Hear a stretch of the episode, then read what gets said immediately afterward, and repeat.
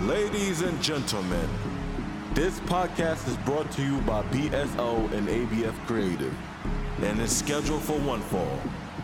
And on the mic, we have the one and only Robert Littal. I got enemies, got a lot of enemies, got a lot of people trying to drain me of my energy. They trying to take the wave from your boy. Messing with your boy, better pray for your boy. It's Robert Littal.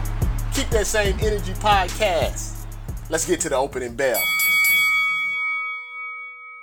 I got a chance to watch an early screener of the Coming to America sequel. If it wasn't the Rona, probably would have been a big deal, a big world premiere. Who knows? It probably wouldn't have been it on. Uh, it's on Amazon uh, Prime Video. It, you know, probably been in theaters and stuff. But I personally am not going to be upset that some of these big movies are coming to the streaming services. You know, I, I like going to the movies just like anybody else. Uh, but especially with a, a newborn, uh, being able to just chill out, watch it, pause it if needed, because sometimes diapers need to be changed. Um, and being able to watch stuff on HBO Max and Amazon Prime and Netflix it makes it it makes it a little easy. But that's not what you're here for. You want to know is the movie trash or not? Well, I got good news for you. It's not trash. I was concerned. Normally, when there is a sequel to a classic and it takes decades for the sequel to come out, normally it's awful. Let's just be honest. Just think about some of the sequels that have come out 10, 20 years after the original. You probably can't even remember them because they're not great. They're not memorable at all. Now, I'm not saying that coming uh, to America sequel is going to be one of those type of movies where 30 years from now you turn on TBS and it's on. That's probably not the case. But, you know, it didn't embarrass themselves. It's like the the situation where, you know, if you used to be in, in your prime on the court and then you get back out there on the court, you, you just you mean you may not go for 30.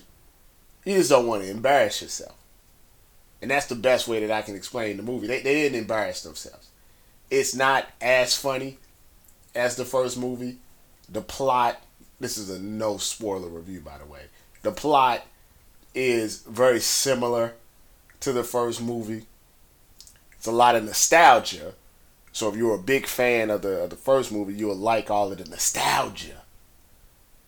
Uh, and you know, it, it plays it safe, which is probably uh, the right idea. It's a nice, enjoyable flick that gives you a lot of callbacks and probably makes you remember uh, a different time in your life if you're old enough to remember, you know, watching Coming to America back in the late 80s. So it's good. You know, they have good chemistry, I would say.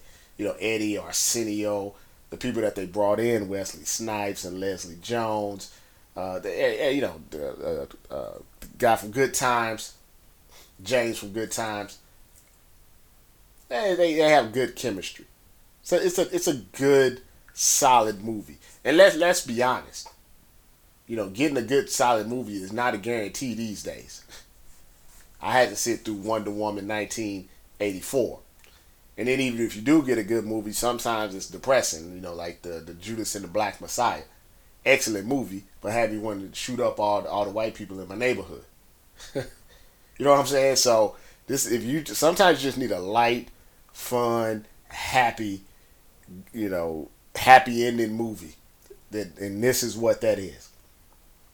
It's why I don't like when they go too deep with the superhero movies. You know, I, I think the best thing that Marvel did with their superhero mu- uh, movies was add a little levity, add a little comedy. You know, because these these people aren't real. It's not a guy with iron, you know, iron suit running around or a hammer and all of that stuff. Like it's not real.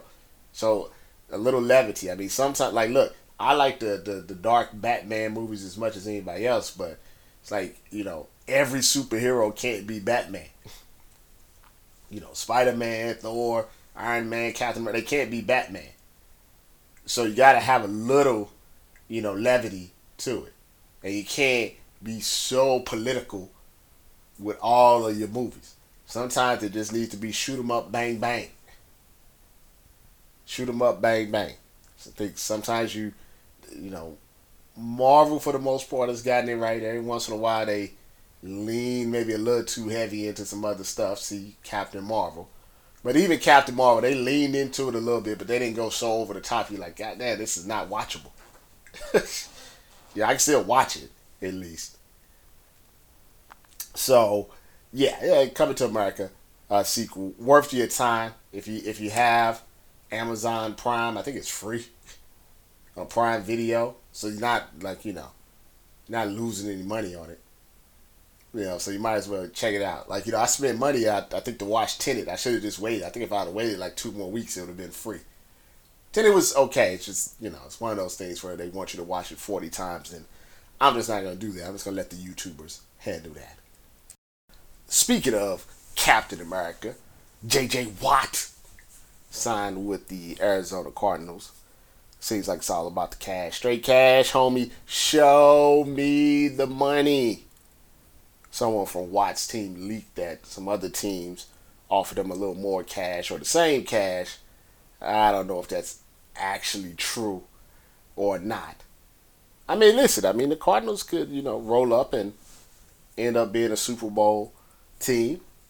You know, things in the NFL, you know, if you take, if you just kind of eliminate the Patriots from the equation, there always seems a team that not necessarily comes out of nowhere, but kind of raises up. I mean, it could happen. I mean, they got they got pieces in place. So I don't know. It's just I don't know how much JJ Watt has left in the tank.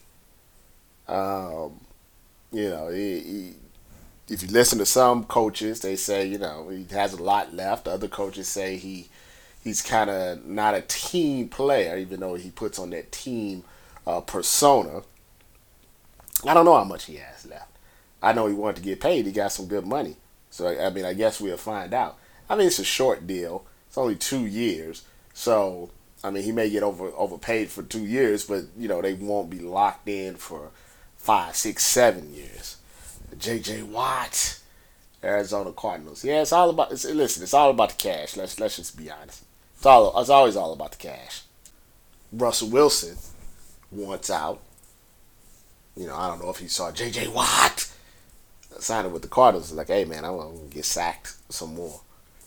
Um, I, I mentioned this in a was it a Fleet on IG story. I don't remember, but yeah, Ciara's having a lot of influence uh, over his situation.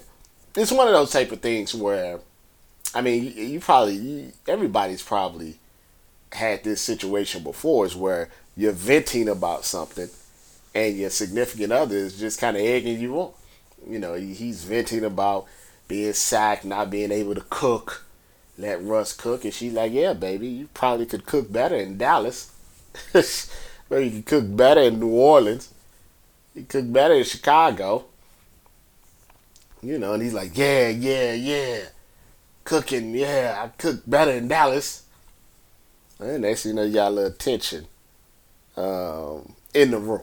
I mean, you never know if the grass is greener on the other side. I think maybe some of these guys are seeing what Tom Brady did uh, going to the Bucs. So like, I could do that, and you're not Tom Brady now. And I also say that it, I let people know it's very difficult to go to Super Bowls. You know, sometimes they come in like quick little bunches and then they never get back. You know, Aaron Rodgers has only been um, in two, I believe, in one one. Or maybe he's only been in one and one to one. I can't remember. Uh, Drew Brees only went to one. Dan Marino only went to one. Uh, Russell Wilson went to two early, and you know haven't been back in seven years. It's difficult. You know, curious to see what happens with the Chiefs. You know, players get older, people get hurt, the defenses catch up. You know, if you really look at the Chiefs in the last part of the year, defenses were starting to catch up. they are winning games, but they were beating like bad teams by like three points set because defense was starting to catch up. They were starting to catch up. I Russ is probably going to stay in Seattle at least for this season, and then I believe if the season doesn't go the way that they want it to go, then they may start looking to move on. They may start thinking that Russ, even though he's never missed a game in his NFL career, may be on the downside uh, of his career. We don't know if that's true or not, but we have to see. Uh, Deshaun Watson is talking about sitting out games, and I'm going to tell you right now, that's it's all a bluff. The man is sitting with, uh, you know, seven uh, clubs and a jack of diamonds. He, he doesn't have a good hand per se. I mean, his, his his best part of his hand is just public perception, but reality is he doesn't have a great hand. Uh, nobody's going to give up upwards of twenty million dollars just because they're mad at the organization and lose another year uh, in their prime. And it's not like an old quarterback; he's a young quarterback, and you don't have that many years. Like you said, you see, you see the Brady and Brees. You know that's that's an anomaly. You know, you probably not going to be playing 20 years. Not with that style. If it's one thing that the non athletic QB has in their favor, it's just they don't have the accumulation of hits. Therefore, uh, their body is able to play quarterback longer. Really haven't seen too many athletic quarterbacks or quarterbacks that can get out the pocket and take the type of hits that are like say a Deshaun Watson takes, type of sacks that a Deshaun Watson takes, have 15, 20 year NFL careers. It's normally a cap around 10, 12. So yeah, I, I don't think he's gonna be sitting out the entire season. Did you see that Jeremy Lin said somebody called him the Rona on the court? He was real upset about it. But when pressed, he wouldn't say who called him the Rona. And I don't really know how to take that. I don't know if to take that like, well, I appreciate the fact that he's not snitching, especially because it's the G League. And if he snitches on somebody in the G League, that literally could maybe destroy any chance of that person ever having to go to the NBA. Then there's another part of me saying, hey man, you just make this up? Did you just make it up because it sounded good and then think that nobody would actually go try to follow up on it. I mean, nobody's actually backed him up to say, yeah, I heard it too. I'm not saying that he did lie, he didn't lie. It just seems fishy to me. But like I said, maybe he's trying to protect a kid that's maybe 20, 21 years old. That if that stigma get out get out to him, he may never get a shot in the NBA. If so, salute to Jeremy Lin for that. Now, if he's lying, no salute It's big thing about you know Asians, uh, discrimination and stuff. And like I, I always say, you, the only people that can't be um, racism can't affect, or you can't say that they're being you know people are being racist against them, are white people in this country because they are the majority. They are the dominant people. They're the you know over the centuries have been the oppressors. You can't be racist against your oppressor. You know, so you know if you call your, your white neighbor a cracker, that's not that's not racist because you never held any dominance over them. You understand what I'm saying? Now, you can be racist to other races. I mean to other uh, races. Try to say that several times. So you can be a black person can be racist to a Chinese person. Chinese person can be racist to a Mexican person. A Mexican person can be racist to a Filipino. You know what I mean? Like it can work like that. So it's you know it's possible, yeah, that, that Jeremy Lin, because he's Asian, he's had to deal with a different type of racism than say black people. A different type of typecast and, and things like that. I mean, I guess you have to take him at his word. I mean, uh, he, he's he's not been known to lie, to my understanding, about anything. Some people like that's just trash talk. Mm, that's borderline. That's borderline. I, I leave you up to decide if calling an Asian person a Rona is crossing the line or not. I think, yeah, I think that's crossing the line, but some people don't. What in the blue hell? Did you hear this story about Ricky Williams and how he first started smoking weed? I, I thought it was just gonna be like a regular old story, and he said somebody gave him a blunt when he was in high school or something. But no, story's a little wild, and it gets wilder. Not Deontay Wilder to this day. It gets a little wilder as you go through it. Uh, he said that he was dating a girl, and she started to cheat on him with the backup quarterback of the team. Uh, through a little research and multiple sources, kind of find out that that backup quarterback was Major Applewhite, who ended up being the starting quarterback uh, for a time at Texas. But this is when it gets really crazy. Major Applewhite ended up marrying the girl that he stole from Ricky Williams. But he ended up cheating on her when she was nine months pregnant with a student trainer. And he's been banned basically from Texas ever since then. I got another Texas story that's not as uh, fun, one would say, coming up, but that's kind of crazy. And Ricky said he was distraught over losing his lady, so he, he turned to weed.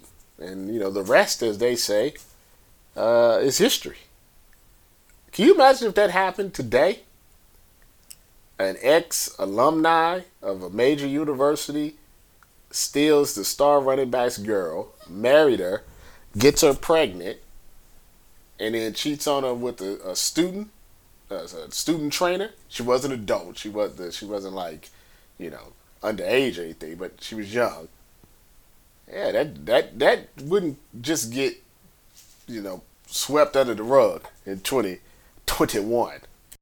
Speaking of wild stories, you see the, the Nike executive had to resign after 25 years because her son was a reseller and was buying uh, a bunch of Nike and Adidas and all that stuff on her American Express card.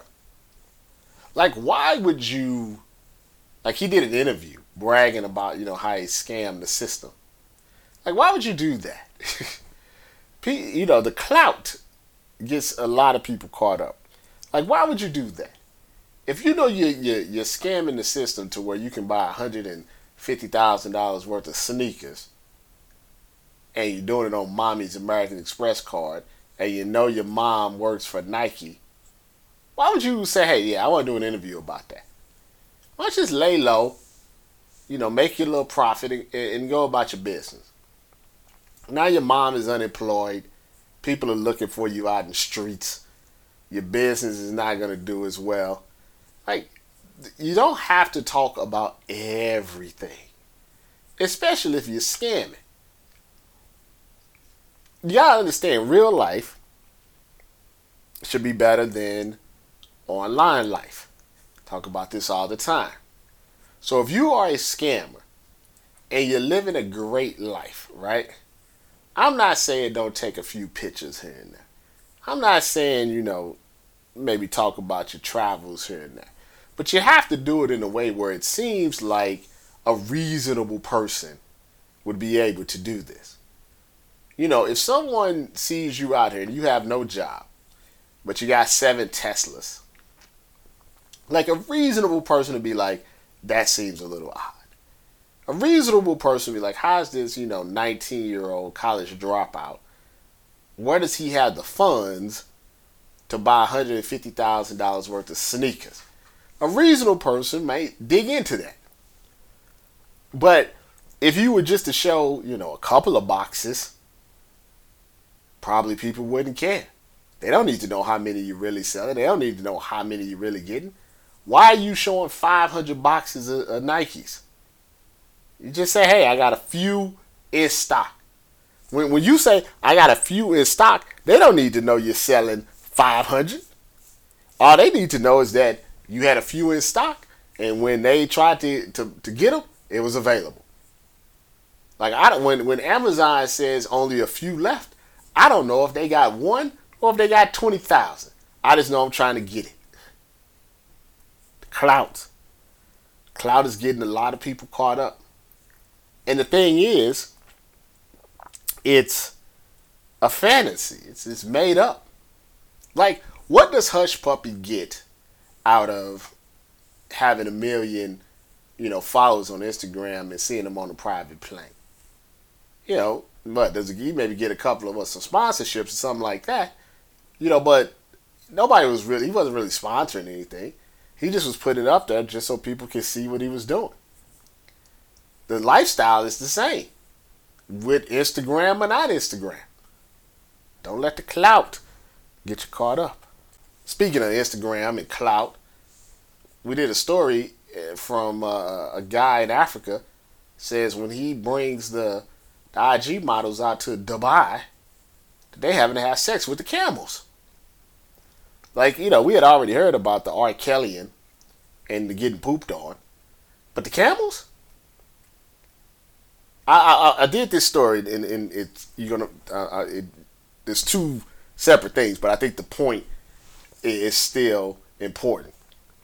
Damian Lillard was talking about some of the things that he's been going through over the last uh, 18 months. He actually found his chef dead in his apartment. Um, from what I can gather, it looks like maybe it was apparent suicide. He's had uh, some people die from COVID.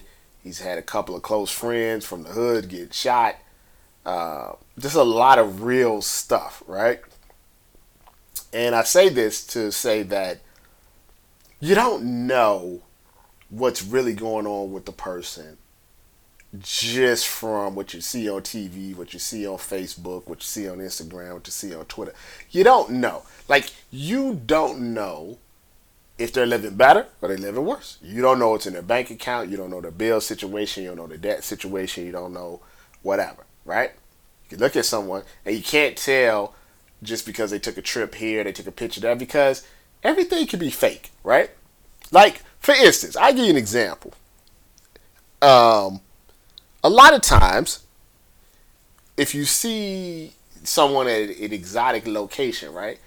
It doesn't necessarily mean they're staying at that exotic location. I mean, you can go have lunch at a very expensive hotel, overlooking a pool, overlooking the ocean. You could take some pictures saying living life with a mimosa. And you honestly could be staying down the street at the Best Western. But nobody knows that. All they see is you by the pool, you at a luxury hotel, you got a mimosa. Must be balling. You know, girls go to Vegas, you know, they take the pictures and everything. You don't know that they're 13 to a room. I've seen it before. And I'm not saying there's nothing wrong with it. But, you know, I've I've gone to, to big fights and big things there and, and been at the check-in and seen eight of them trying to split a bill. I ain't saying nothing wrong with it. I'm just saying you don't know. You don't know. You know, the, these girls could have a hundred thousand, two hundred thousand, a million followers, still be broke. You know, it's you know, depending on sponsorship money is an iffy proposition. You know, they go to Dubai. Who knows how much they're getting to, to do some things with the camels. But you wouldn't know that. All you see them is, you know, looking, you know, like Jodeci in the, in the sand. Like a Jodeci video. All my life. I'm just saying, you don't know. And I think people are cruel. People are mean. A lot of people are unhappy. People say things. They don't know the full story. No one knows the full truth. They believe things that just, you know, some random person says. Random people that you don't know making opinions about you without any type of real information. People just lie. Everybody's canceled. canceled. What, who, they, what was it, Mr. Potato Head? Like, listen, I'm not gonna get in an argument. I'm not gonna spend a lot of time and energy about you know if Mr. Potato Head should be gender neutral or not. It's a damn potato uh, toy. But just the fact that we're we're doing this, right? just the fact, like, who woke up at whoever has, does Hasbro make Mr. Potato? I don't know who makes. Do you want me to look? I don't know why I'm asking you guys. I, I, I can hear your answer, but I guess I'll look. I, I think Hasbro makes Mr. Potato Head. I don't know. You know, Mr. Potato Head. I, I don't know. Let me see. Let me click on it. Is it Hasbro? Uh, Hasbro, right? I'd say I was right. So I mean, who woke up at Hasbro? You know, and said, "Today is the day." I think Mr. Potato Head should be gender neutral. Like, why? Why? Who? Why? Like, what? What? I, I, I just, that's just where we're all as a country. Like I said, it's not something to argue about, but I don't think, you know, we worried about the wrong things. You worried about Mr. Potato Head having a penis or not. I'm worried about police brutality and black people still getting shot in the back. The Injustice League. Now back to Texas. You may have seen the story that we did. Um, some of the alumni in Texas. Some very harsh emails because they're upset that the, the kids don't want to sing the I in Texas song uh, because it has racial elements to it. Basically, anything that was done way back in the day. I mean, it was it was part of a minstrel uh, performance. I mean, we yeah, come on now. It just it's like the national anthem. It's like if you really break down the words, that really for us, it's it's not. You know, like I said, we're the United States of America that's never been united. We supposedly are the country that is the is the ideal of freedom and opportunity, but you know we had slaves and Jim Crow laws like less than sixty years ago. Things haven't quite haven't gotten better you know, since then, to be honest with you. I mean, they, they've changed, you know, but the problems are still there. But the alumni, the rich white alumni, say, we're not going to pay you any money. We're not going to give you any donations if the kids don't sing the racist song. That really says a lot about colleges and education. You know, when colleges thrive off uh, donations and alumni and famous alumni and things like that. But when those alumni are, are rich old racist white people, uh, they only see the football players basically as, as, slave labor because they don't they don't get paid. One of the football players said that the alumni threatened them that they had so much pull in Austin that if the you know, player didn't make it to the NFL and tried to you know set up roots, he would have to move up, basically out of the state because they would make sure that they never got a job. I mean, just think about that. Like, I don't think people are like we're talking about Mr. Potato Head a lot, but we're not talking about this type of stuff a lot. Like you, you are hearing a lot of we're gonna ban, you know, Dr. Seuss, but we're not talking about this stuff a lot. Like you hear this stuff, but you're not talking about, you know, how the Las Vegas cops said a Black Lives Matter protester who was legally carrying a gun pointed it at him, so they shot him. But then the videotape shows that the man was running away from him and they shot him in the back. But we're talking about Dr. Seuss. We talking about Mr. Potato Head. You know, we're talking about all of, you know, this this irrelevant stuff. All this symbolism stuff. Like I don't care about this. I don't care if it's Mr. Potato Head, Potato Head, Mrs. Potato Head. I care that a guy got shot in the back for not doing anything.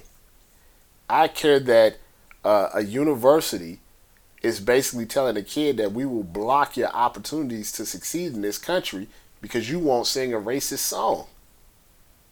That's more important than Mr. Potato Head. Don't you think? I mean, I think. I mean, it sounds like common sense to me, but I mean, let me know what you think.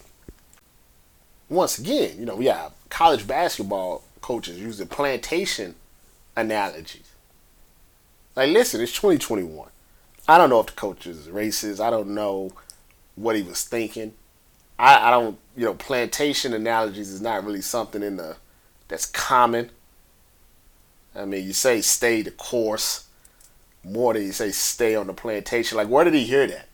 See, that that's my thing. He may not be racist, but he heard that from a racist person, and it entered into his lexicon And he said it to his players. M- more concerned about that than Mr. Potato Head. You know, you got the soccer players all time telling LeBron shut up and dribble. They should stick to sports and let the politicians stick to politicking. You know, that may not be a bad idea if the politicians weren't so corrupt. if the politicians weren't so against us. If the politicians hadn't put in all the laws and the rules to hold us back. Then maybe we could let the politicians politic. But obviously we can't trust them. So we have to speak out. You know, shut up and dribble is only when it's not what the racist people want to talk about. I've never heard a racist person tell an athlete they shouldn't talk about Donald Trump, that they shouldn't talk about the Republican Party, that they shouldn't talk about MAGA. Every time uh, an athlete does that, all I hear is freedom of speech, and they should be able to have the political beliefs that they they they want to have, without being persecuted by the left or the right. I don't even know what the left and the right is. Somebody left, somebody right. I don't know. But if you talk about, you know, racism, ah, oh, now you gotta be quiet then. You gotta be quiet. Can't say anything then. You can't say anything then.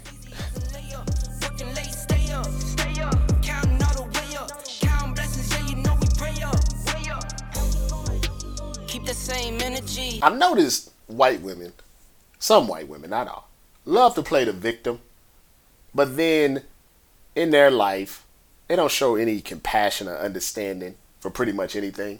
And when you call them out on it, then all of a sudden they, they look at you like you're crazy.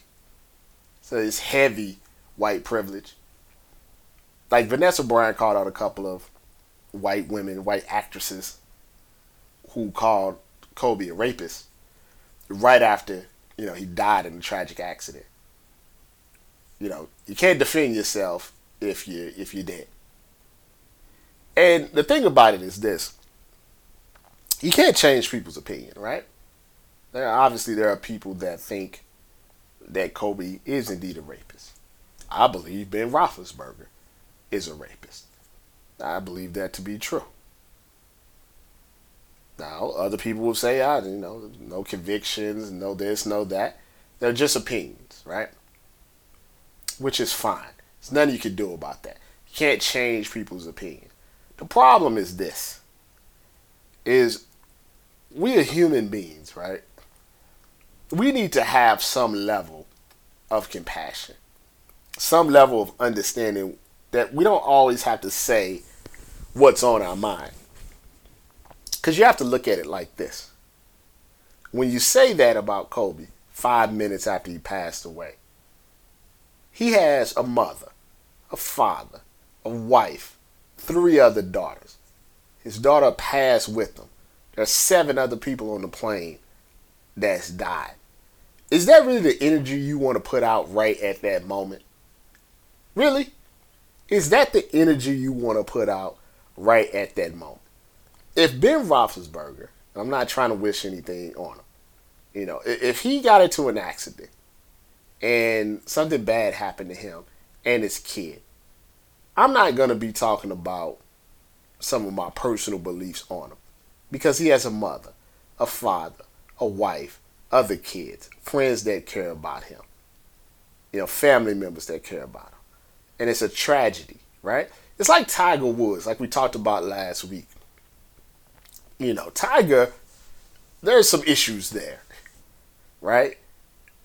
And if, but if Tiger had, you know, tragically passed away, we wouldn't have talked about those issues.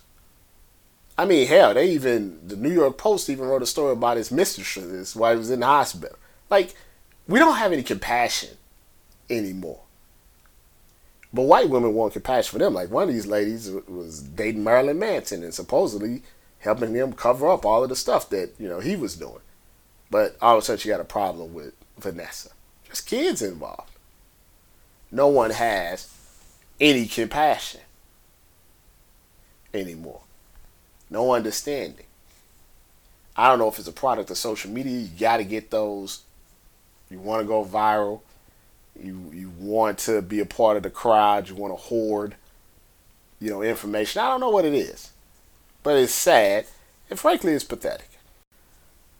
Deshaun uh, Watson's agent um, called out FS1 and Marcellus Wiley and uh, Emmanuel Acho uh, for a segment that they had uh, that they had a guy on there, you know, called Uncle Jimmy, who's, who's basically supposed to be like an Uncle Ruckus uh, type from the Boondocks, and he was talking things about Deshaun uh, Watson and his family and his upbringing and things like that. You know, it just perpetuated a lot of uh, black stereotypes. And, you know, this is a segment that was brought in by Jason Whitlock that they've kept.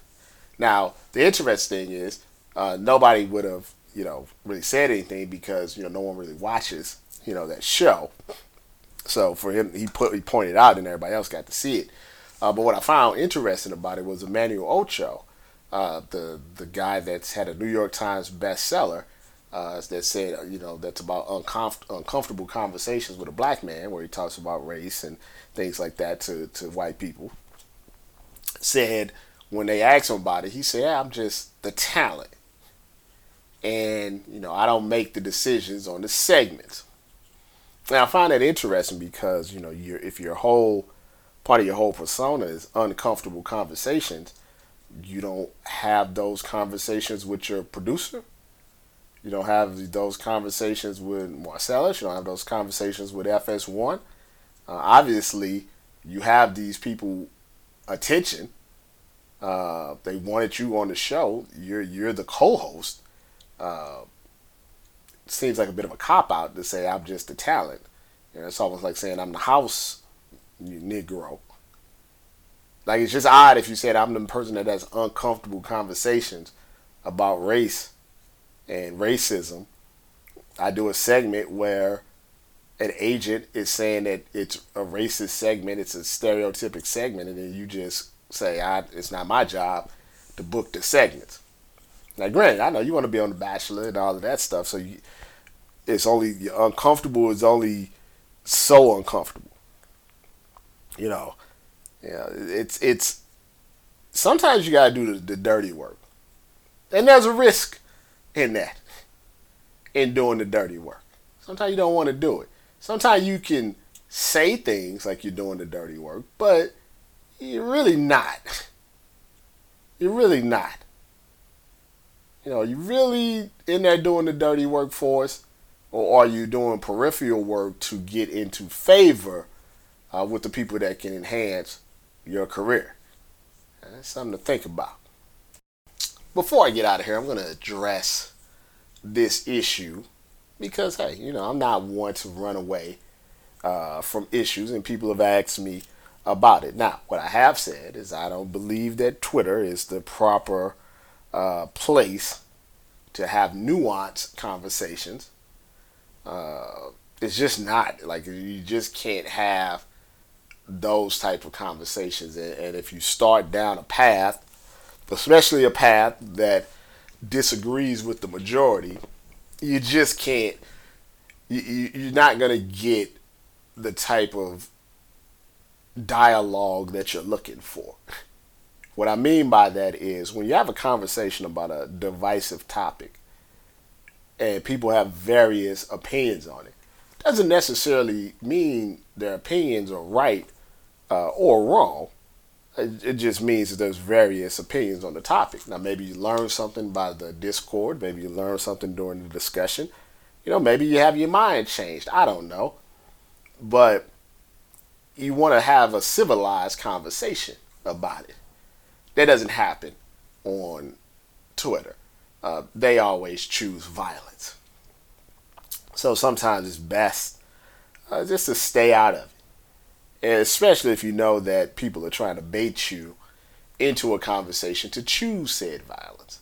And I'm beyond that. I've learned my lesson um, in that regard. But anyway, uh, NFL Network's uh, Jane Slater uh, posted a job opportunity uh, on her timeline, and it was an unpaid uh, internship. And that pissed a lot of people off because in 2021, you know, doing things unpaid is frowned uh, upon. You know, there were a couple of individuals who, you know, it's like Rob, you know, had contributors and he wasn't paying them. So he must be like the bad people. He must be like the bad people that don't want to pay their interns and da da da da da da. Right? Couple of things that should be noted, you know, going forward. Is first off, is I am not a major conglomerate, right? like when I say that, I'm one individual, right? I am not, you know, SB Nation. I'm not Bleacher Report. You know, I'm not Vox Media. I'm not Vice. I didn't have a hundred million dollars, you know, given to me and said build the business. I didn't have, you know, backers and investors to build the business. I myself did not get paid for running BSO for almost five years. five years. Not one year, not two years, not three years, five years of doing this. And when I did get paid, wasn't a lot of money. It was not. So, you know, it definitely was not enough, trust me, to pay an entire, you know, staff. It was barely enough to get me in an apartment that had, you know, heat that worked, air conditioning that worked. That wasn't in a in a location that had me fearing for my life every time I came home. Now, that's the first thing. Secondly, what a lot of people don't know and don't choose to care, like I said, it's one of those people have tunnel vision about certain things, right? One thing that companies don't do is when you have personal problems, right? The company doesn't really step in to help with your personal problems. You work for a company and your rent is due. That's a you problem, right? Your electric is getting turned off. That's a you problem. You run in, you have some issues with the law. That's a you problem, not a company problem. One of the things, probably incorrectly, I'll be perfectly honest with you, that I did was I treated the people that that was contributing for me. I treated them like friends and family, not employees. Meaning that when they would come to me with a problem, lights getting turned off, bail money, being stranded somewhere, just needed to eat, getting kicked out, other issues. I take care of it. Yeah. Obviously not the same as a salary, but I would take care of it because they were my quote unquote friends. Even if I didn't have it, now I figure out a way to get it. But alas, you know, I'm the bad guy. So that's the stuff that you don't, you know, hear. And if you were to talk to certain people, just ask them. You know, would you be where you're at without Rob? Mm, I think if they gave you an honest answer, they would say no. Because some of them was in some really, really bad situations. That's okay. Once again, everybody has their own life, their own truth. I know the truth. That's good enough for me. As far as paid or unpaid, of course, everybody wants to get paid. Everybody wants to get paid. If you can get paid, that's a beautiful thing. There are times in your career where it's possible that you're going to have to do things that put you a little bit in a hole. I'll give you an example. I may have maybe told this story before. I'll give you two examples, two stories from my past. And you have to remember, sports media is a hard industry to break into. And I don't know, like now there's so many people with, with, with YouTube channels and blogs and and, and, and IG Live and all that stuff. You know, it's just it's it's flooded. with these. But I remember had an opportunity to interview Eli Manning, LaDainian Tomlinson, and Puff Daddy for a Gatorade event in New York. And Gatorade, I asked Gatorade, I said, well, can you know, can you pay for it? and they're like, well, the best that we could do is, you know, give you, you know, a little per diem for, for coming. Because frankly, we could just get people in New York to come to the event. So we give you a hundred dollars, right? We give you a hundred dollars. And you do what you want to do with that hundred dollars. So I had to find a, a really cheap flight, you know, the cheapest of the cheap flights. I got to the hotel and the hotel that I got to was it was booked, prepaid book, but they had where you had to put your credit card down for amenities. It was a hundred dollars. I didn't have a hundred dollars. The only hundred dollars I had was what I had got from Gatorade, and that had to last me for two days in New New York City. So I told the, the, the girl at the front desk I would come back and, and give my credit card uh, as soon as I could. It was in my room and all of this stuff. And I would have, and here's the thing, I snuck out of back doors. I never tried to come in the front, had my hat low. I kept my door open, cracked, because I thought maybe they were going to deactivate my key card. I took the subway, I took a bus back to the airport. I got my interview with Eli, with Puff Daddy, with and Thompson, help build the brand. Another time, HBO asked me. They said, "We'd really love for you to come cover this Miguel Cotto Antonio Margarito fight, two, the rematch in New York." I said, "Hey, can you help get me down there?" They're like, uh, "No." but we would appreciate you. Get you some interviews, get you some behind the scenes stuff. I didn't have any money. So I looked and looked and looked, and I found this hotel. I didn't even know what a hostel was. I didn't know what a hostel was. I got to the hotel. The elevator was broke. I had to climb up six, six flights of stairs. Shared bathroom, bedroom, uh, not too hot. I slept on top of the sheets because I didn't know what had went on underneath them. Went to the fight though, covered the fight, helped the BSO brand.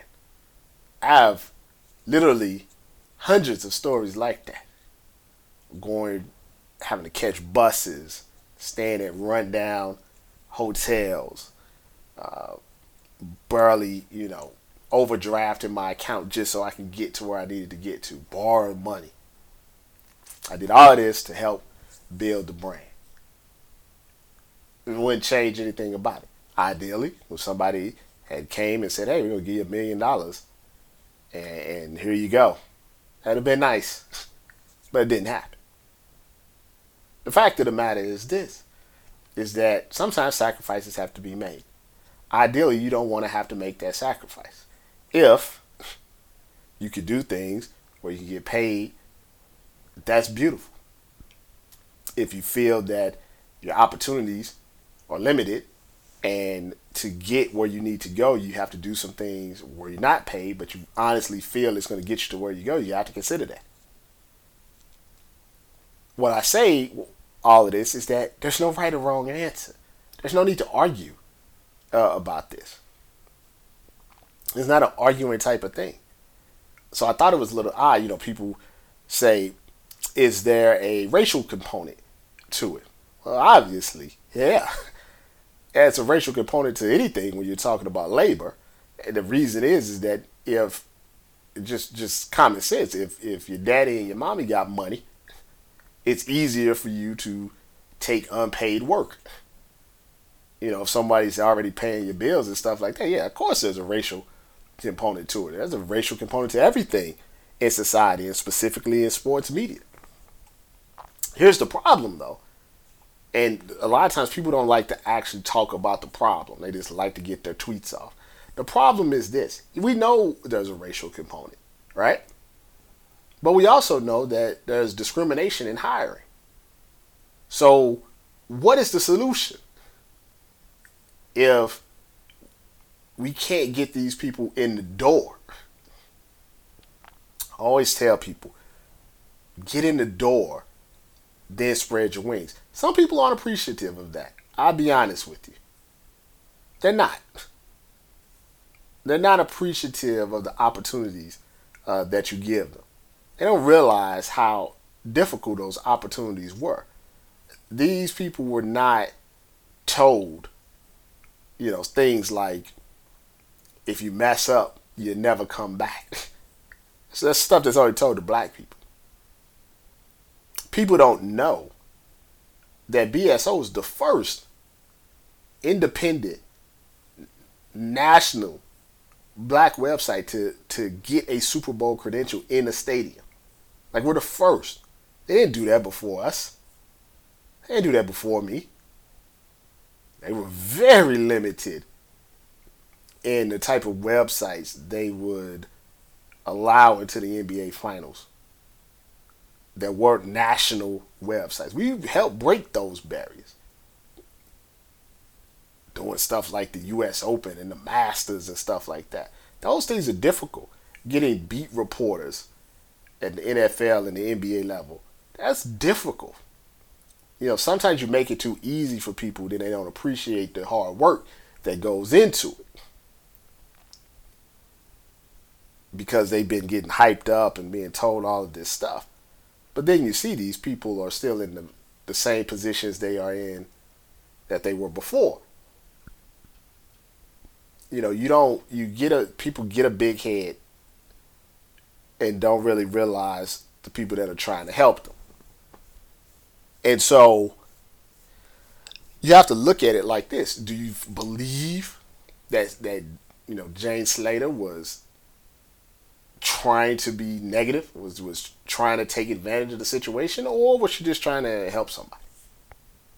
You know, it, then what happens is the stuff goes off the rails. Then the the conversation gets hijacked and now you're talking about her at the pool and who has the money and who doesn't have the money. Like it's it's not a, a, a health. It's a toxic. It becomes a toxic conversation. It's easy for a person who's already made it to tell another person both ways. Like it's e- like it would be easy for me as someone who's made it to say, you know something, make sure you get all your money, right? And it's the same. It's easy for me. Someone who's made it say, "Hey, you gotta pull up your bootstraps, and sometimes you gotta be in the mud before you get to where you're gonna get." It's easy because you're already there. Now, I agree with some people that saying what was good ten years ago, or, or twenty years ago, or thirty years ago doesn't necessarily apply to right now. Once again, these are nuanced conversations. You know, there's certain things that you can say and do and, and things that you can't do now. But when the conversation becomes toxic, no one really gets help. The person that needs the help is not getting the help. You're not helping that person. You're not helping those individuals. You're saying a lot of words, but you're not helping the individual. On one hand, you say, always get paid for your work, right? But on the other hand, you're part of a organization that charges college students damn near two, three, four thousand dollars just to go attend a convention. You see what I'm saying? That there's hypocrisy in a lot of these things that are going on. I'm old now. You know, I've had ups, I've had downs, I've had people try to take me out, I've tried people have tried to cancel me, people have done this and that, and I've persevered because a couple of reasons. I stand 10 toes down. I'm not someone who is, even if I'm being attacked, is going to throw other people under the bus. I have some loyalty. And furthermore, I've, I know that I've, even if they have turned their back on me, I never turned my back on anybody. It's a, a nuanced conversation that really should be happening not on social media. It shouldn't. Because everybody's situation is different. The way people are trying to get into the business is different. Like I said, it's real easy to say, don't take an unpaid membership, but pay me 500 Don't take an unturned, uh, unpaid internship, but pay me $500 yearly to go to this conference. You know, we want to get paid off of you. You know what I'm saying? Like people don't want to have those type of deep conversations. People don't really want to know what's going on. People don't really want to know how if people truly knew your background, maybe you wouldn't get hired. Like you don't get jobs being beat reporters with no experience. You can only do that if you have certain people putting you in power to do that. And you take that and you move on. But are you appreciative of it or are you going to be slanderous of it? Yeah, you tell me. Like I said, I, I am past, for those that are listening, I am past the, I'm not going to argue on Twitter anymore. I'm not going to go back and forth with people on Twitter. I talk about WandaVision and Tupac and, you know, NFL draft and basketball. I'm talking about that stuff. I'm talking about stuff that makes me happy. I'm not getting down in the dirt, in the mud with people because I'm above that now. I got more important things going on in real life. But if people want my opinion, and I assume you do if you're here, is don't listen really to anybody in, in, in that type of platform is what I'm saying. Because the message is going to get muddled. Your your individual situation is different. Like you said, or like some people say, hey, if my kid want to do an unturned internship, they may be able to do it. I'm doing all right. Maybe you can't because you got you know it's the pandemic and all of this other stuff. You got to get paid. You gotta. Each situation is different. Don't use social media as a guide because you don't know these people. They just talking. A lot of them are just following the wave, trying to get retweets, trying to get likes. Like people don't like to give real opinions. So just follow your own instincts. You may make mistakes. You it may not be the right choice, but follow your instincts. You don't want to be the person that loses your opportunity because you listen to someone on Twitter who already is making six figures. you understand what I'm saying? You gotta use your brain. It's a tool. You gotta use your brain. It's a tool. Don't. Too many people are influenced by social media. That's why I'm talking to you just like a regular dude. I'm not tweeting about it. I'm not trying to get likes. I'm not trying to get extra stuff. I know the people that listen to this podcast actually are, are using their brains as tool. They're not about the BS. And a couple people asked me about it. I said I address it.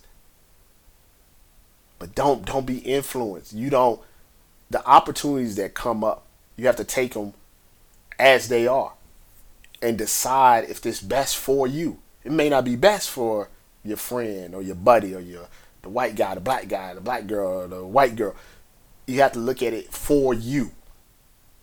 And if that opportunity gets you to where you want to go or gets you to that next step, that's the most important thing. Hopefully that helps you out a little bit. Like I said, I'm a triple OG now. I, I've, you know, there's nothing I haven't done. There's nothing. There, there, any mistakes that you have made, I've already made them. I'm just trying to be helpful to people going forward. That's all I can really do. I can't control narratives or anything like that. All I can do is just be the best person that I could be going forward.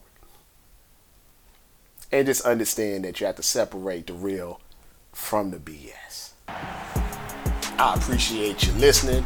Please follow me on Twitter at BSO, Facebook Black Sports Online, Instagram and YouTube BSOTV. Big shout out to ABF Creative for helping put this podcast together. I'm out.